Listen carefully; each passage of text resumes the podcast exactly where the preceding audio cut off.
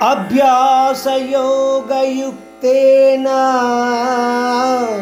చేతసా నాణ్యగామిన పరమం పురుషం దివ్యం యాతి పార్థాను చింతయన్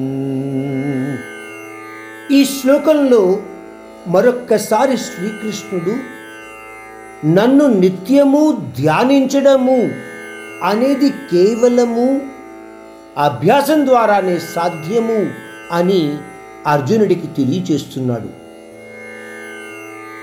శ్రీకృష్ణుడు మనకు చెప్పిన విషయాలలో ముఖ్యమైనవి బుద్ధిని మనస్సుని నిగ్రహించటము చాలా ముఖ్యము అని తెలియజేశాడు అలాగే అది కేవలము అభ్యాసం ద్వారానే తప్ప వేరొక రకంగా సాధ్యము కాదు అని కూడా మనకు తెలియచేశాడు.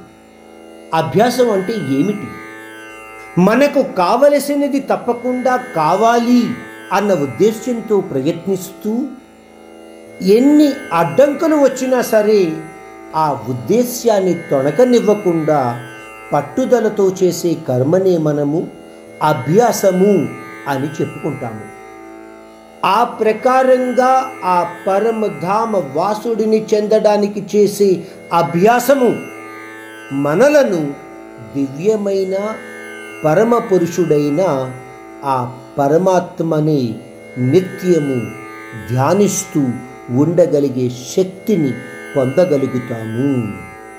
ఇంకొక రకంగా చెప్పుకుంటే అటువంటి అభ్యాసము చేసేవాడు దివ్యమైన పరమ పురుషుడైన ఆ పరమాత్మని నిత్యము ధ్యానిస్తూ ఉంటాడు అని కృష్ణుడు ఈ శ్లోకంలో అర్జునుడికి చెబుతున్నాడు.